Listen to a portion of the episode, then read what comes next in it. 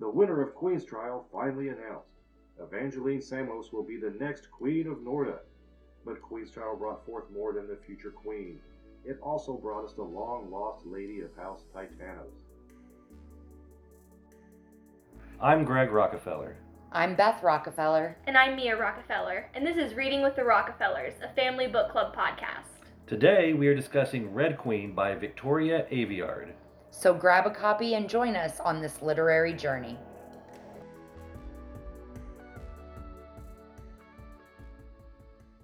Your schedule is as follows. 0730 breakfast. 0800 protocol. 1130 luncheon. 1300 lessons. 1800 dinner. Lucas will escort you to all. Schedule is non-negotiable. Her royal highness queen Elara of house Merandus Welcome to Reading with the Rockefellers. This is episode 6, Red Queen, chapters 12 and 13. So my question is, when does she go to the bathroom? i don't think i'm going to be asking that question Because this is like seven days. This is like her life now. yeah I don't even think it's dawned on her. Like she wakes up and hears this note saying, "This is what you do every day." Yeah. I think it's just like if you need to go to the bathroom during these things, like ask to go to the bathroom. Unless you're with Elara, in which case she sh- will tell you no. Yeah, should she know if you need to go to the bathroom? I really feel like she's not looking for those those types of things. It's not it's not a thing she would necessarily be looking for. Right. So I, I know one of the things that I think does Mare not even point this out. She's always been terrible at school. No, she does. Oh, yeah, she mentions it 12 or 13 times. At least. Because she's kind of whiny a little bit. She's really, really not happy about this part of it. No, no, she's, She's already not happy about the marrying a prince thing, and now she's like, and I got to go to school. She literally Right. she literally says in her inner monologue, My mind swims at the thought of five hours of lessons, remembering how terrible I was at school. Oh, sounds like me. Sentiment that is expressed multiple times. Uh-huh. You know, even when she's in lessons, she's like, Man, I shouldn't be here. I I suck at school. So So is this when the uh, don't like the maids and servants come in now? Mm-hmm. It- They do that whole thing again. It's kind of like yeah, there's just like powder flying in the air and perfume, and then they kind of mold her into what they want her to look like now. Mm-hmm. What do they do with her this morning? I mean, mostly what they did with her the previous day. Make her look like a silver princess? Yeah. Good luck. I mean, she can look like one, but she can't act like one yet. So the first item is breakfast. Is this where she's going to head first? Yep, that's where she where she goes first. She and Lucas have some fun little jesting back and forth. It's nice to see Mara let her guard down for about 0.4 seconds while she's walking to breakfast. And I think it also it establishes that in the silver world, what she thought wasn't necessarily true. They're not necessarily omnipotent, and they're also not all necessarily evil people. Because Lucas is kind of treats her with a little bit of respect. Yeah, they have a little bit of a friendship. Very, I'm, I'm It's almost like brother. Apprehensive sis- it's to almost use the like word brother friendship, sister but- the way they kind of poke at each other, as we'll see in this chapter. a little bit. It is. They do have kind of a brother sister relationship with how they talk to each other. The kind of banter that they have. It's really cute. So who does uh who's Mare having breakfast with this morning? Elara and Evangeline. Her two favorite people. Uh huh. Those are the only two people in the room besides her. Fun. And so how does that go? How does this breakfast go? I mean, not well. Evangeline makes fun of Mare Mary Multiple throws herself a pity party. a little bit. She does that a lot. She does. She that does a that lot. a lot as well. Yeah. And then we have Evangeline obviously harassing her, which is Of her, course. her favorite thing to do. Mm-hmm. But she does find out this breakfast when and where the luncheon is, correct? Which is going to be like the last thing where they'll have their luncheon with all the Queenstrial girls and they're Mhm. gonna head off. Does she not find out when this is or where this is at this breakfast? Um, I think so. I mean, she knows when it is because of the schedule. Right. But yeah, she finds out where it's going to.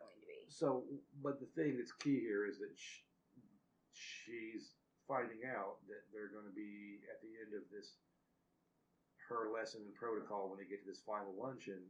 They're going to be leaving, including Yeah. her. And I, has this fully dawned on Mare at this point that she's going to be going to Archeon with them? Not really until Elara says it, but as soon as she realizes it, it really scares her. Well, yeah. I mean, I, I think she knew this was all this has happened so fast, and I think she knew that her life was getting upended. But this is like for realsies now. She's she's leaving anywhere close to home at this point, right? Yeah. And it's really worrying for her because at least when she's in Summerton, she's close to home. But when she goes to Archeon, she's going to be so far from her family. Exactly, and she's made this deal and asked them to get her brothers and Kilorn out of conscription and brought back home. They say they're going to take care of her family, but does she have any real proof of any of this? And if they're leaving, how is she going to be able to verify any of this? Exactly. I think it's the one thing that kind of keeps her going is that she's actually doing a good thing for her family. Mhm. Okay, so breakfast is ending. Mhm. This brings us to a our first what we have written down as the funny Mare Lucas moments. Yeah. So what is this? What happens here? So Mare comes out of breakfast, and Lucas is obviously waiting there to take her to protocol, and uh, he says that she has watermelon on her face, because of course she does, and Elara and Evangeline didn't say anything, because that's just how they roll. And she's just like, oh, of course I do, because why wouldn't I? You know, that's the perfect topper to this day already. Reminds me of that part in Cruella after she has the trash spill on her or whatever. The She has that piece of banana on her face. banana on your face.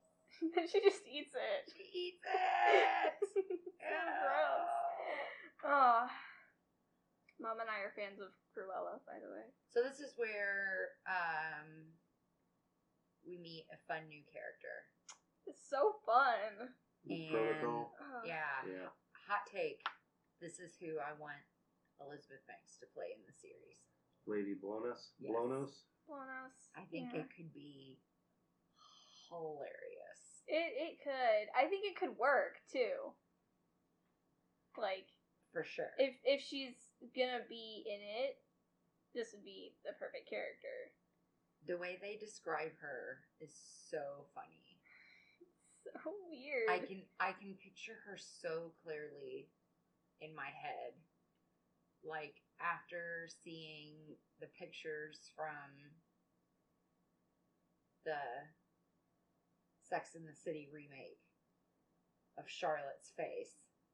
It's like that's what friggin' Lady Blonos is the half bottom half of her face looks like. Yeah, they say it's like smooth, tight skin, almost like Yeah. plastic. basically her eyes are like the only part of her that look real and the rest is just fake yeah. it's all plastic And the key factor here is Lady. What is Lady Blonos? Do we find out what her ability is at this point? Yeah. she's a blood healer Yeah. Which means she can only heal herself, and that's why she looks like that. And that's also a good thing. For if Mare accidentally loses control of her powers at some point, she can heal herself. Yeah. yeah that's why they put Mare with her Yes. One of the she doesn't have- reasons. yeah one of the reasons that she doesn't have to worry about hurting her And what's Lady Blonos's? What is her goal here? What's her job? Her part in all of this Mare business. to teach Mare how to be a lady Good luck, honey. I love Mare's response this is going to be awful Yeah. Yeah. Yeah.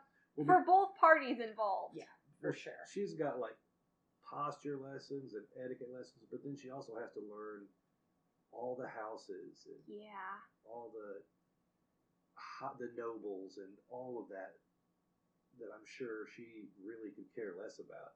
And which fork you're supposed to use at dinner Yeah. and all that stupid stuff. It took me four books to memorize all that. Yeah. all that stuff. She gets a nice a nice brief respite by watching Cal and Maven train and blow stuff up. yeah, Does- does that's she- does that's she fun mention- for her. Does she mention Cal's beefiness again? Because every time she Maybe. sees Cal early on, she mentions his basically rippling muscles or Pretty much, yeah. Yeah. Strength and power are the first Right. things that come to mind. So she's definitely, she notices Cal. yeah, swole Cal. Swole Cal. Don't you dare. It's a thing. Deal with it. It's a major thing. So does anything this uh, first protocol session with Lady Blonos? Does anything interesting happen here? Nothing too interesting. You know, she has the posture lessons and all that stuff. Uh, etiquette and learning the hierarchy among the high houses and all that stuff. So, really fun for her. It's just a blast for Mary to do. Okay, so after protocol, we go to lunch, Oh my god. And this is where, yeah, at lunch, yeah, Oh. Mare meets a couple of the uh, other girls from the Queenstrial. Correct? Yep. Who do we meet? uh, two girls that specifically come up and talk to her are Sonya Iral and Elane Haven. Okay, do we know what their what these um, their abilities of these silvers are? Well, Sonya's a silk. yeah. Oh, it does say both of them. Never mind. Yeah, she's a silk, and they are They're like super quick and agile. Yeah. They have like perfect balance and agility, They're like ninjas. which move seems really like quiet, very cat-like. yeah, which seems like one of the lamest abilities. It kind of does. But Would you rather be like a whisper or a silk? Well, I mean, yeah, it would come in handy in Mare's profession. That's true. And then um, Elane is a shadow. Mm-hmm. We've seen one of those before. They can Yeah. bend light. So Elane uses it to make herself look beautiful. Of course, Of course. because that's all teenage girls care about. But we meet somebody else here. We meet Sonya's grandmother, correct? Yeah. What's the deal with what's the deal with grandma? So Oh wait, we get a flinch count in there real Oh, quick. really? first. She yeah. Oh yeah, I've seen it. No, Mare does. Yeah. She flinches. That's that's fun. Yeah. Okay, on to the panther. Yeah, Is that who is that who That's- the grandma is? Yeah, that's what they call her. that's what The they call her. The panther. Yeah. She was like a spy, right? yeah. Mhm. She was a spy for a while. And then I guess she got old and retired for Double some O panther. reason. But uh she kind of tries to get Mare to slip up and to catch her in a lie because she doesn't believe everything, but she can't come right out and say it. Well, plot twist. She knew the Mr. and Mrs. Titanos. Yeah. Or Lord Titanos and Lady Nolle. Yeah.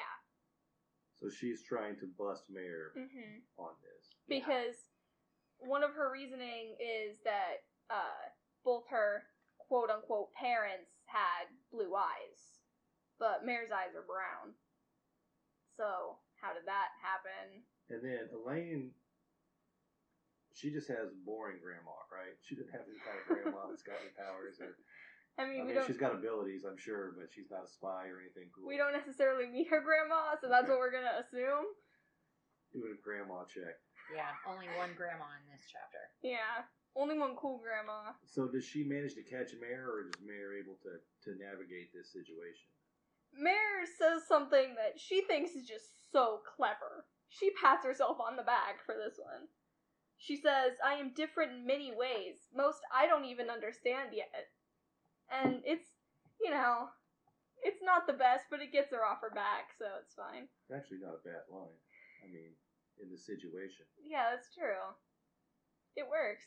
I mean, she gets all the way up off Mare's back, so it, yeah, it's fine. Does anything else of important of importance happen here at lunch? I know uh, right afterwards we have a conversation with Maven. Yeah, I think that's the next thing that happens, really. Yeah, while she's on her way to lessons, She- Yeah. she, she, runs basically into Maven. she basically was like Maven. Grandma was trying to bust me in lion. yeah, she was mean to me. She Yeah. asked me too many questions. And Maven basically says, "Don't worry, mommy will handle it." Yeah, I'm, gonna, tell, my mama, my mom. Yeah. I mean, it somehow works, I guess. He does say something. He's like he mutters. I know he mutters. He Yeah, Dang it! Did I miss a mutter? he mutters. He I think mutters- so. He mutters something along the lines of "She shouldn't be bothering you like that." I'll have to talk to my mom, or I'll have to talk to mother, or something like that. Yeah, she shouldn't bother you like that. I'll let my mother know and she'll take care of it. So yeah, she needs to back off. I'm telling mommy. I'll translate. Mare lets herself have about 0.5 seconds worth of calmness around Maven, and then she Yeah. reminds herself that he's Elara's son, and that he's probably hiding something. yeah. But then, do we not have our second funny Mare Lucas moment? Yeah, yeah, we do. So, um, she's standing there because she just had this conversation with Maven, and Lucas comes up and says, "You know, we'd get there much faster if you actually moved." Busting chops. Yeah, and Ask anyone. yeah, and because they have like you know this friendship, she's just like, "Lucas, shut up, shut your mouth." So we see kind of a like I wouldn't necessarily say it's a friendship, but definitely it's not. They don't hate each other. They don't hate each other, and it's Lucas is you know pretty cool. Yeah, they can kind of poke fun at each other, and no one gets their feelings hurt. It's a it's a it's a beautiful little relationship that they have. So next we have lessons, Oh, yeah, and we get to meet another new character, who I think becomes a lot of people's one of their favorite characters. I Yeah. would- I would I would say we get to meet Julian. yeah. He was your favorite silver at one point, wasn't he? Yes. Mi- he was mine. He was also dad's once. Yeah. And mine. I think I think he kind of. There was a point when he was all of our favorites. He's my favorite silver. I also really want this room, just in general, the room that she has the lessons room. in, Yeah, the room that he basically lives in. filled with Books. shelves and shelves and shelves and shelves and shelves of books and maps all over the wall Yeah. and just really cool old stuff. He's got Yeah. a big map of the the land before it is what it is Yeah. currently in the book. To them, it's like an ancient map, but it's a map of like the modern U.S. Right, it's probably what America is right Yeah, now. she then he he even has her point out Summerton yeah, yeah, where it would be. but it's it's written in it's written it and the books are written in like an unknown language, but I think it's English. It's probably English. because I think they're not speaking English. They're I- speaking like a. That would be my. They think of English as we speak it now, like we think of Old English. Possibly. Possibly. Yeah. or like how Latin kind of evolved into one form is Spanish, one form is Portuguese. You know what I mean? Yeah. it Kind of evolved. Mm-hmm. it's possible they're not even speaking a language that really we would understand if we were there, but we're still hearing everything from Mare's point of view, so we're hearing it. Does that make Yeah. sense? Yeah. There, there are multiple books that are written kind of like that. It's like th- this isn't. They aren't speaking in English, but it's written in English. Okay, so I want to ask you guys about this little part that she has with Julian here. She can tell that there are no cameras in this room. Yeah. Yeah. and she asks Julian why. And his response is, so there is a difference. What do you think he means? He means, at least I think he means that she can tell the difference between the amount of electricity in the room. Like she can detect that there aren't cameras, at least on. And so she can't feel that electricity. What do you think, Greg? I'm not sure. I think it could be making the point that he's she's different not only from red or reds, but also even different from silvers Yeah, they kind of touch on that here in a little bit. because she's able to feel that electricity Yeah. or lack thereof. hmm She has that electrical sense and, and stuff. And another thing, Julian won't call her Marina. He, Yeah, He wants to call her Mare because that's her actual name. yeah. So he knows everything, but he's not going to tell anybody. There's one thing that I caught um, where I think he says it. I think Julian actually says it to her that he's going to teach her how to be useful, Yeah, which is something that Cal had said to her before is that she was valuable to them as long as she was useful. yeah, And once she was no longer useful, they would get rid of her. hmm So I think that really, I mean, it piqued my ears, so I'm sure it piqued Mare's ears. Like, oh, this is something that I really need to pay attention to. Yes. Like if I don't listen to this, it could mean, you know, my downfall, and she But- doesn't want that. Right. Also, he tells her that he wants to help figure, or also try to figure out, like, how she came to be and how her abilities work. hmm but he lets her know that that is not what the queen Once. wants at all. Yeah.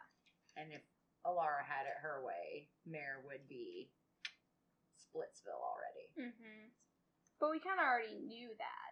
Right. And we find out here about a relative of uh, Julian's as well, do we not? Yeah. Who is this? Uh, his sister was the queen. She's uh Cal's mom, the queen that died. Coriane. Mm-hmm. Yeah. So this is Cal's uncle, Mm-hmm. actual blood uncle. Yep. Does he give us any? Does he divulge any information to Mare or say anything specifically about the current queen or Cal? He clearly doesn't like Elara, but I mean, who except Maven really does? She kind of sucks. But he doesn't really say anything besides just how they're related. Right. He does say that is how he can is able to get cameras turned off because he, have, has a Yeah. little bit of Still has a little bit of pull. power. Correct. He's the former queen's brother, especially because the king kind of always loved Coriane even after she died, and he can't fully love Elara. So, So, Uh, there's a quote here. yes, that you uh, wanted to read. oh, you think? You think there's a quote here? Okay, so there are kind of three consecutive quotes. These are Julianisms. Yeah, Yeah, I really just wanted to quote like two All- thirds of this all chapter. of the, yeah. just the entire thing. Some pretty important stuff. but uh, there are a few really good ones at the end. so to give you a kind of uh, context for this whole thing, um, Mare is talking about how Julian is a silver and he should hate the Scarlet Guard because he says he doesn't necessarily hate them. He doesn't hate Reds. He doesn't think that they were just born to be inferior. So Mare's like, "What? That you're silver. You you shouldn't think that. You're supposed to be bad." And he has a really deep quote that says, and he Wait, says, hold on just one second. I'm sorry. Can we back up just a second "Sure." to the part before that? Before the red silver part where he's talking about the Scarlet Guard. Sure. I didn't have that written down, but it's it's still good. I just think it's insert it's interesting the way he breaks it down to her, and and again, readers that are familiar with the Hunger Games series are gonna, you know, this is basically what they try to get Katniss to do as the Mockingjay, Mm-hmm. but it's it's broken down for her in such a cool way. Mm-hmm. Julian says, You don't understand the power you have now and how much you could control. The Scarlet Guard are too drastic for most, too much, too fast. But you are the controlled change, the kind people can trust. You are the slow burn that will quench a revolution with a few speeches and smiles. You can speak to the Reds, tell them how noble, how benevolent, how right the king and his silvers are. You can talk your people back into their chains. Even the silvers who question the king, the ones who have doubts, can be convinced by you, and the world will stay the same. Yeah. So if she succeeds in exactly what she's supposed to do, nothing will change. If she Exactly. doesn't, a lot of people are going to die. I mean, a lot of people are going to die if things stay the same True. because the war's not going to end. But she could make it a million times worse if this lie about her being silverborn doesn't work. Yeah. Okay, sorry. so yeah, and that does kind of set up the whole thing where Mare says, uh, and you don't want that, you're silver. You should hate the Scarlet Guard and me. So she's getting kind of, kind of defensive right now. Like, what? You're silver? I don't understand this. You're you're not evil. And what does Julian say to her? Julian says, thinking all silvers are evil is just as wrong as thinking all reds are inferior. Which is very deep and wise. We'll read the rest of it because that's very poignant. Yeah, the rest of it is the second one. Go ahead. Uh, he says, What my people are doing to you and yours is wrong to the deepest levels of humanity, oppressing you, trapping you in an endless cycle of poverty and death just because we think you are different from us. That is not right, and as any student of history can tell you, it will end poorly. That's Very true. Very topical for present time, too. Yes. Yeah. I think it's so cool how he just laid that out so perfectly. He found the perfect words to say. But he also um, he's says he's supposed to train her to stop the rebellion. That's the whole point. Is Mm-hmm. the, the paragraph that that you read, Beth, was basically that's what he's supposed to train her to do. But that's not what he wants to do. He wants to train her to be able to use and control her abilities. Right. Mm-hmm. That's what he wants. And Yeah. understand. And She says her response to that whole thing about the blood divide is that she says, but we're not equal. Reds and silvers are not equal. Yeah, we are different. And Julian says, I'm looking at proof that you are. Mm-hmm. Basically, Mare has now shown that there is no divide between reds and silvers. Mm-hmm. A red can be exactly what a silver is Yeah, and the, not have to be highborn or have a big name or a nice Right. dress. The only thing that was really dividing them until this point was the fact that silvers had abilities. And it clearly is kind of a scary notion to the few silvers who know Mm-hmm. that reds. I mean, a red with an ability, Yeah, that's that's a game changer. yeah, and it's Well, very yeah, that's that's pretty much exactly what Julian says. Is Mhm. that for hundreds of years, the Silvers have walked the earth as living gods, and the Reds have been slaves at their feet until you. If that isn't change, I don't know what is. Yeah. It's it's so it's so important that she kind of almost goes along with this like so that she doesn't die but that she still keeps enough of herself to be able to like break away from it and enact the change that she can. Correct. Correct. I mean, you got to remember, like if you're looking at it as a reader, you're like, okay, yeah, she stops the rebellion, but what does that do for the rest? Nothing. It puts them right. I mean, I think everyone kind of realizes as you're reading the book that really this is heading towards a revolution and a war between the two. That's Yeah. sooner or later. That's that's the way you break out of this kind of tyranny. If you're the the oppressed, if Mhm. you're the oppressor, you're doing anything you can to avoid that. But she's just 17.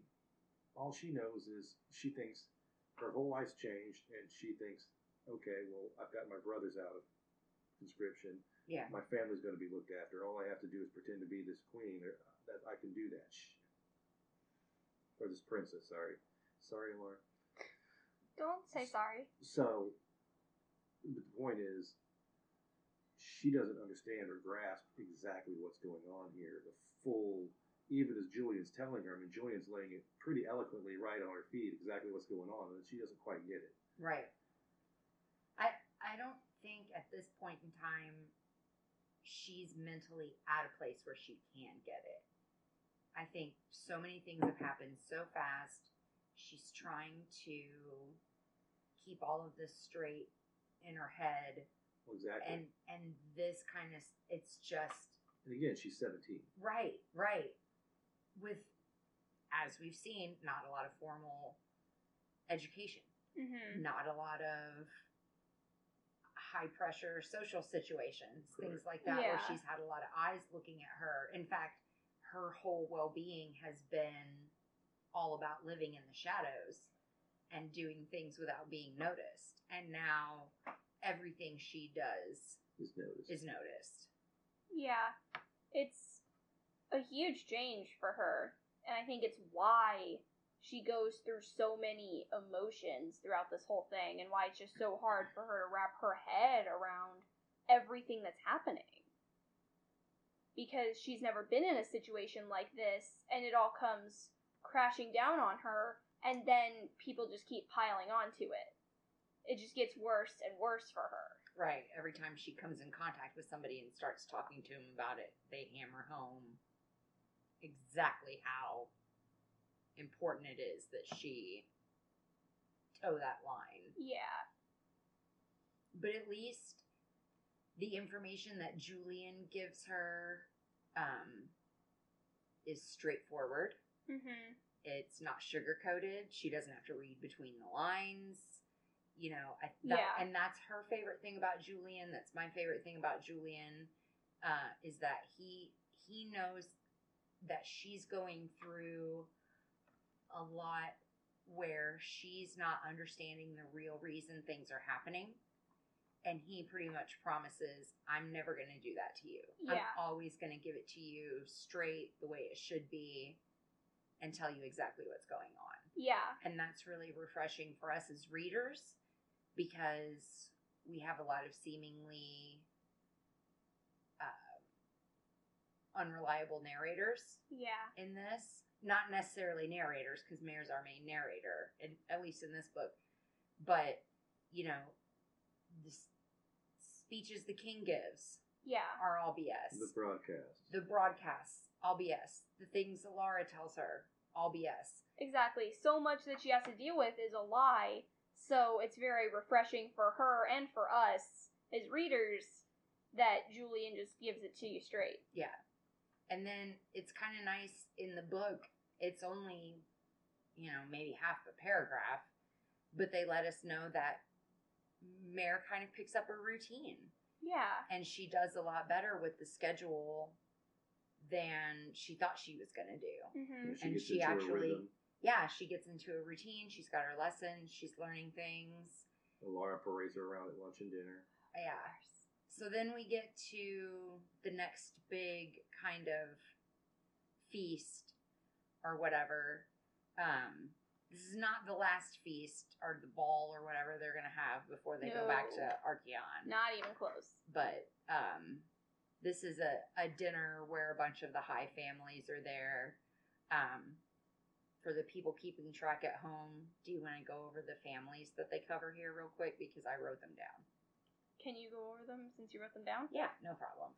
Cool. So you can add to your list of families that we have already. You can add Osanos. They are nymphs, and their colors are blue and green. The Welle family.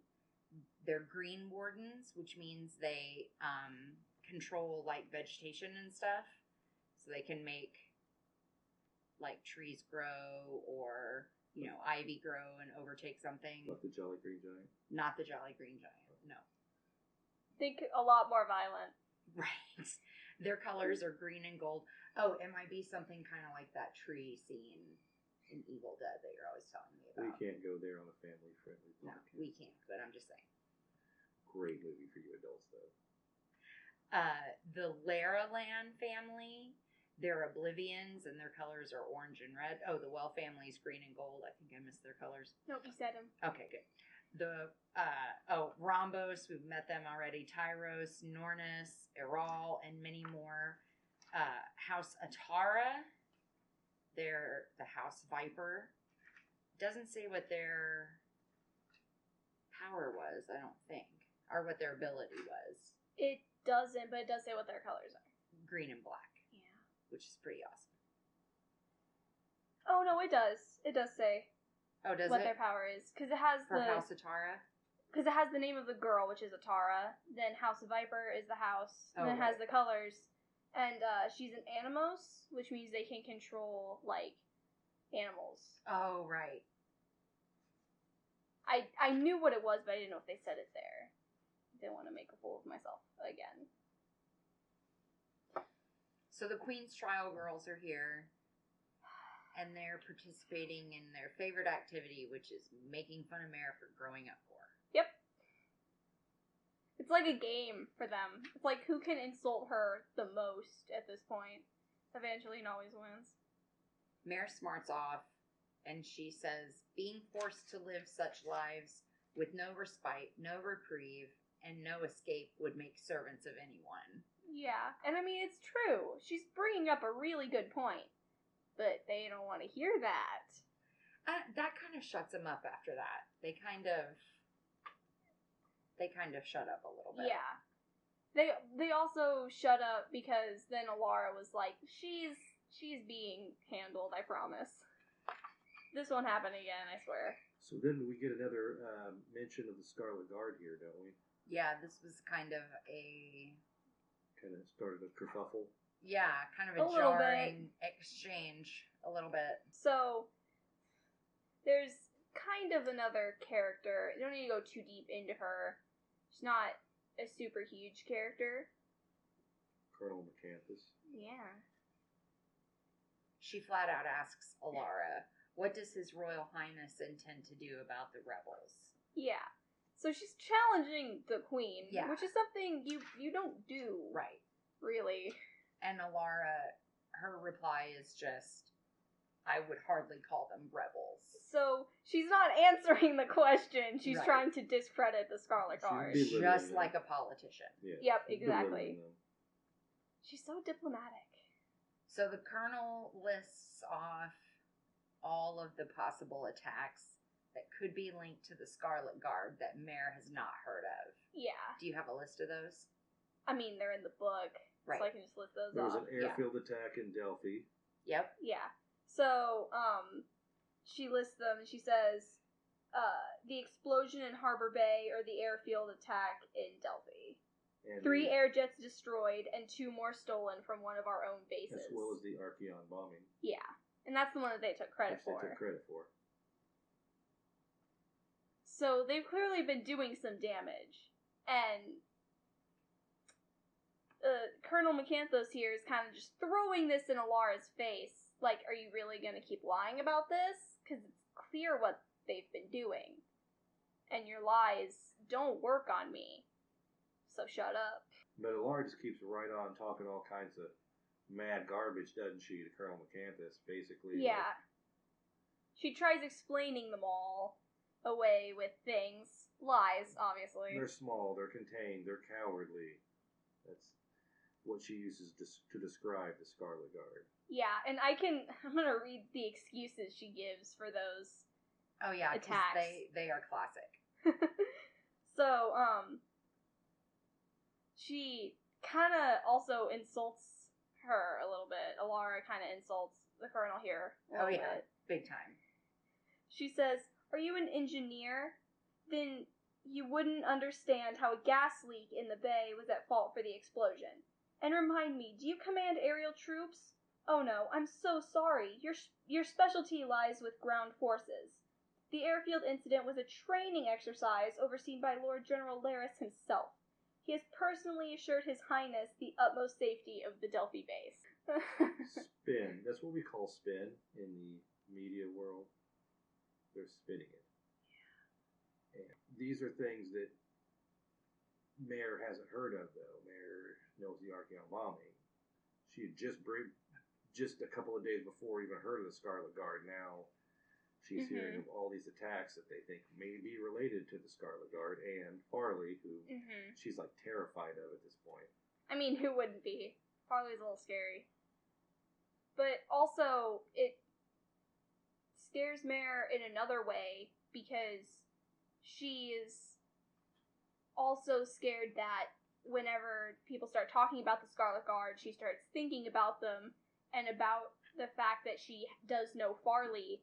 And if the Queen were to get inside her mind at that time, she would know about Mare's attachment to the Scarlet Guard, which could put her in some serious trouble. Which brings me to my first big question. At this point in reading, see, I'm going to break down the podcast just for a minute because one of the things that we wanted to do here was have some people, and usually that's Mia, you, and your mom, who have read these books through, and we want to bring it in so that if you're if you've read all the books, that's fine.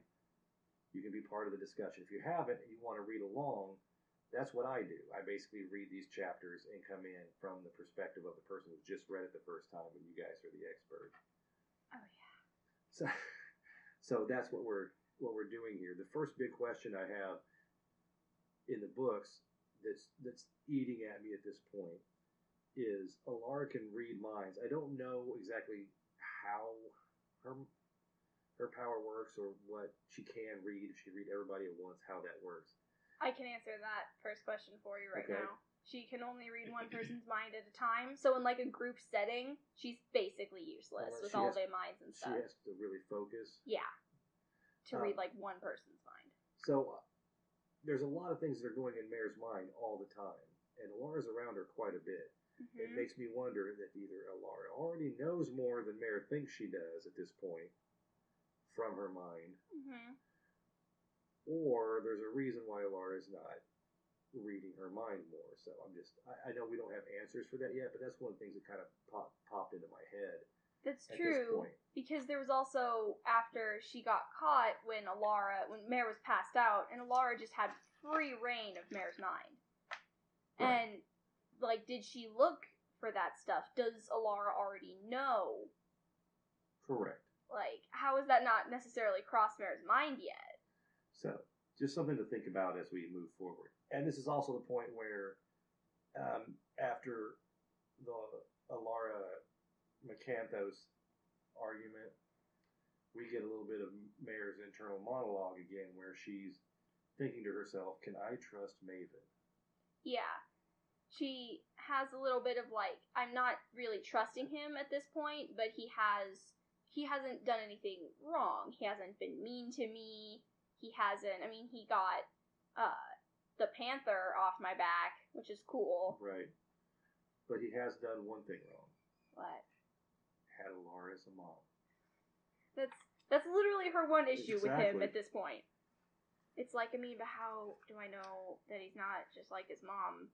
That's And the one thing holding her back. And to top all these That's trust it. issues off, she's got to marry him. Exactly. Which she knows he's not happy about either. Yeah.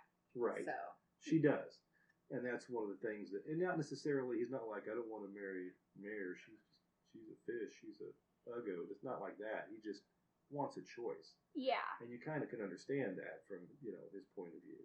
yes, you can understand that from his point of view, but it's hard for Mare to like really feel any pity or sympathy or anything because she, be, yeah, because she's she's never had a choice in anything. let alone something that trivial. Like her life has basically been predetermined just because she's red, and he's thinking, man, I wish I could choose who I got to marry. Well, in fairness, his life's been predetermined since also he's a prince. That's true. So they kind of have some similarities. He just had really, really nice, awesome stuff. He was never poor. And abilities and service. Okay, it's, a it's different. Let's just say he has everything. She had nothing. Which would you rather be predetermined by birth? The one thing that he had, she ended up getting taken away from him. So he's got a major resentment issue with her right there. Yeah. Mare. Because he lost his choice on who he gets to marry. He has to marry her. That was like the one thing he was looking forward to was being able to pick Who he wanted to marry. who he wanted to marry. But he's saying that that's like the one thing he wanted because he already has literally everything else. So, This oh, I don't I part- never found it in myself to feel really sorry for him. No, at no, this no, no, no. I'm not saying I feel sorry for him.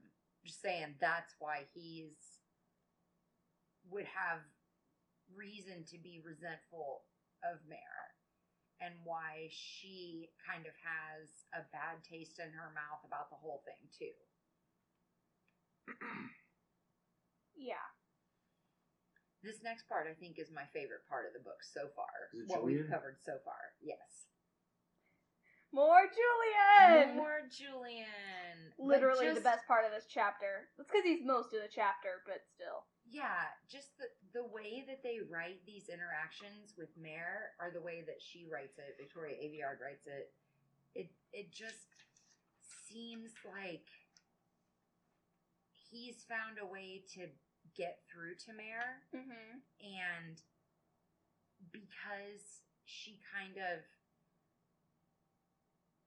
I, I don't I clears out her mind is not really the best way to say it at this point because she has to break those thought patterns that she's having before she can even clear her mind to increase her ability. Mm-hmm. But Julian is able to get her to a point where she feels so comfortable with him that uh, there's a uh, direct quote. She says, The power of the electricity is the only thing in her head blocking out the ghosts and memories.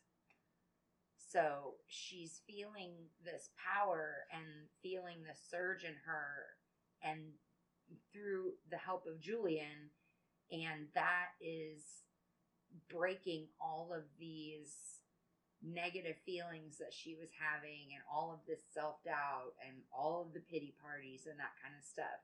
And she's able to kind of smash through that and find a way to actually clear her head. And then is only then is she able to truly use her ability. Mm-hmm. but we find out something super cool about her ability too Yeah. So, um, Julian does something where he uh, measures the amount of electricity in the room before she uses her ability, and then measures it after. And he finds out that she can actually produce electricity, not just manipulate it, which is different from any other silver that can uh, that has an ability that has something to do with an element or something like that. They can't It has to be it. there for them to manipulate. it. Yeah. For instance, the was it bracelets that hmm that Cal wears that give him the flame that he controls. Yeah. She can conjure up electricity. Yeah. yeah she comes up with a name for it pretty quick i thought that was cute calling up the lightning she's already got a name for it And now we can talk about also in those earlier episodes where we discussed things to write down, the foreshadowing. Like when Mare was fixing the fuse box and there was a little spark and the power came back on. yeah for sure And the use of where they use the term when she gets an idea or she, when something happens to her, it hit her like a bolt of lightning. They use that over and over prior to this. Mhm. The author does a good job of really laying the groundwork for what's going to happen.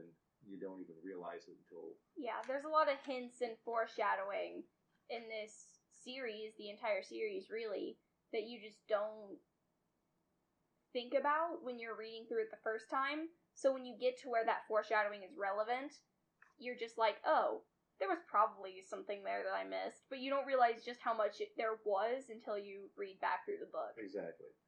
I think also, like you were saying, with Julian is able to help her calm down and relax. The more she does that, and the more she starts using the ability, the more she loves. I had it written down in my notes that she harnesses some electricity in a ball and she throws it at a bookshelf across the room, that's what she liked. She was like super happy. So he's helping her to relax so she can use her power. And the more she's learning to use and control her ability, the happier it's making her. So Yeah. it's kind of It actually feels really good, like she's finally able to be who she is. right. The point. The point. Julian's just seems to be. You know, is it just because he's a good teacher? Is it just because he's just good with her, or is he good with? You know, I get the feeling that he could probably teach anybody just the way he's written. That Probably, he's just yeah. a great instructor. He could Yeah. teach anyone. He could find a way to teach anyone, and that's why Mhm. he does what he does. Yeah. But when when he tells Mare that she is the first person that he has seen that can create the element that Mhm. they can also manipulate, he says, You're something more than silver. And Mare thinks something different. So Mhm. she's not she's not looking at it as a frame of reference of being now above what already exists. She's looking at it being like to the side, like an Yeah. outcast. Julian's trying to explain. she still to sees her, herself as almost inferior when she's Yeah. really superior. Right, right. Julian's trying to explain to her, like, you still don't get it. Like, you are something this world has never seen. And she's instantly like, that's a bad thing. Yeah. So what does she? She doesn't want to stick out. What does she do? She goes back to Mare 101. And Run! bolts. She runs away. I don't know where she thinks she's going. You're that was my first thing. She How did ran. this I turn was out like, last time, girl? uh, where are you going? Also, you don't know the layout of this place. You know, Right. like, the four places you've been. you know your there are room- cameras everywhere. You know, like, your room, the throne room, the room that Julian's lessons are held in, and the room that Protocol's in. That's about all she really knows how to get to. Yeah, And she hasn't ever gone there alone because Lucas has always been with her. right. So where does she think she's going? Where No does she think she's gonna wind up? No clue. Didn't get this at all. It was just like it's it's like when you get mad when you're a little kid and you trash your own stuff. like, what? like, now your parents are gonna make you clean that right. up. You're just gonna be the one that has to clean it up. I don't get it. So Yeah. she bolts. No idea where she's going. And she also- can feel the cameras watching her as she's running. And also, she thinks like she even thinks this, which at least she's self conscious enough to think that. How? When is someone gonna catch me? And who is it gonna be? Like, is it gonna be like Cal or Maven, and everything's gonna be fine? Well, the Sentinels catch her this time. Or is it going to be Sentinels and it's like she's screwed? yeah. She's like, "Let me go." Like, let me go. And That's then- how I imagine it. She's really whiny when she says that, like, let me go. And then who shows up? Maven. Maven shows up. But he gets her, gets them to let her go, That's true. and she runs outside, He does. and they have this wonderful exchange in the rain. Yeah, so cute, so romantic. Mare's makeup holds, which she's happy about. I guess it's waterproof. I guess her mascara is not, but the silver face paint. Maven tells her he understands how she feels. And of course, in her head, she's like, "No, you don't." you For don't real. understand. She's still. Mare, Mare and I shared kind of distrust for Maven in the beginning. I was like, don't trust this guy. I don't know why. Or- Elara's son, I guess. Yeah. Definitely. She does just- actually say, "Stop pretending to know anything about me or my feelings." Yeah. Her her trust issues rubbed off on me. Thanks a lot, Mare. I'm gonna have trust issues for the rest of my life. Then Maven though starts to kind of break into the whining game too a little bit. Yeah, he does I we set this up previously. He he whines. a lot. He whines a lot. He's, he said he's not free, can't do whatever he wants, can't marry who he wants, and oh by the way, Cal is better than me in literally every way possible. Yep. Yeah, but you still have everything, dude. Like you shouldn't be this whiny. And at this point, there's a little piece of Mare that is feeling sorry for Maven. Yeah. He's instantly like, you need to shut that down. Like, you can't be wearing your heart on your sleeve if you're Yeah. going to play in this world. Right. Silvers don't do that. They don't think that way. They don't show that kind of emotion. They don't let people into their heart. They don't let people into their mind to control their feelings. Foreshadowing. Yeah, there was even there was a quote. What was the quote that what was it exactly that he said? Uh, he says, "You better hide that heart of yours, Lady Titanos. It won't lead you anywhere you want to go." But then he extends a bit of an olive branch because he realizes that she's homesick. Mm-hmm. And he says, I can help with that. Yeah. You're homesick. I can fix that. Yeah. Come with me, and I'll make everything better. We don't get Mare's response in this chapter because that's where the chapter ends. But I just, like, I can see Mare's face in my head. And she's just got the most incredulous look on her face. Like, really? You want me to go somewhere with you? I was just heading on my way out of here, and now you stopped me, and I'm not out Yeah. of here. like, just let me be So I think, angsty. yeah, I think she's real skeptical of what Maven is pitching her. here. yeah, where he's gonna take her and everything. But that's that's the cliffhanger for the Yep. next chapter. that's the cliffhanger. Yeah, where do you think they're going? He said homesick. Yeah, Is he I actually mean, going to take her homesick, home? I guess. I guess. I how's mean, that going to work? I guess if they actually have sent this letter off, then they, their her parents think that she's like a servant or something. But Right. I mean, they're going to see her on TV sooner or later because they're Sooner or broadcasting all later. that stuff. I Right. think I think Cal did say something about that in like a previous Yeah, they did. chapter. He said something about like your family knows that you're gonna have to stay here, but they still think you're a servant. When your life becomes more public, we'll find a way to deal with that. Yeah, so they know that's a bridge they're going to have to cross anyway. She'll just Yeah. say it wasn't me. They'll be watching TV and Gisa will be like, "Mom, isn't that Mare right there?" No, Yeah, yeah. honey, it's not. No, not her. Look, that's clearly a silver. Shade'll just be like, "Mom, come on, man. Like, it's clearly her." Nope, honey, it's not. Yeah. That's that's not your sister that you've known her entire 17 year life. So we've we've met a few, a couple of new characters. One really important. I think Julian's going to be an important character from what I've Very gathered. important. Yeah. like. Um,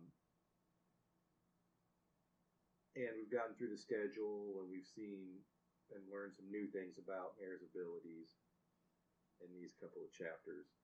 And we've also learned that Mare can't stop running away, Mm-hmm. and that she's again so young and so. I don't want to say in over her head. Of course, she's in over her head, but she didn't do this on purpose. But she's just in a position where she she can't fully comprehend the scope of everything that's going on around Yeah. her that she's in the center of. She knows she's in the center of some stuff, but she doesn't quite comprehend Exactly what? exactly yet. how huge it is Right. for the world. I think she may have gotten a layer of the onion peeled back in these Correct. chapters. And Yeah. Julian does a lot of that for her. Yeah, Mhm. Julian really helps. Julian is such a good person. He's just a good person Yeah. in general. Yeah. He's a good teacher. He really helps her get through a lot of this. And it's so sweet. Okay, so I think that wraps up our discussion on chapters 12 and 13. Mm-hmm. So make sure, everybody, that you go check out our website that we have up, readingwiththerockefellers.com. You can find all of our episodes there, as well as our blog and pictures of our beautiful smiling faces. Um, you can shoot us an email. We love to hear from our fans. Uh, reading with the Rockefellers at gmail.com is our email address. You can follow us on Instagram at Reading with the Rockefellers. And then on Twitter, we are at Rockefeller Read. So we always love to hear from our fans. We want to hear what you guys want us to cover in this series. And then we're about halfway through book one.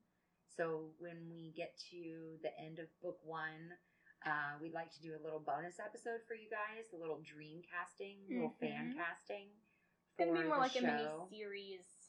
Maybe, yeah, yeah. Uh, the show will be out hopefully in 2023 on Peacock. We'll see when we get a release date, but it's very early stages production. But we have lots of ideas on what we would want our Dreamcast to be. But we want to hear from you guys. So Yeah, find us any on social media.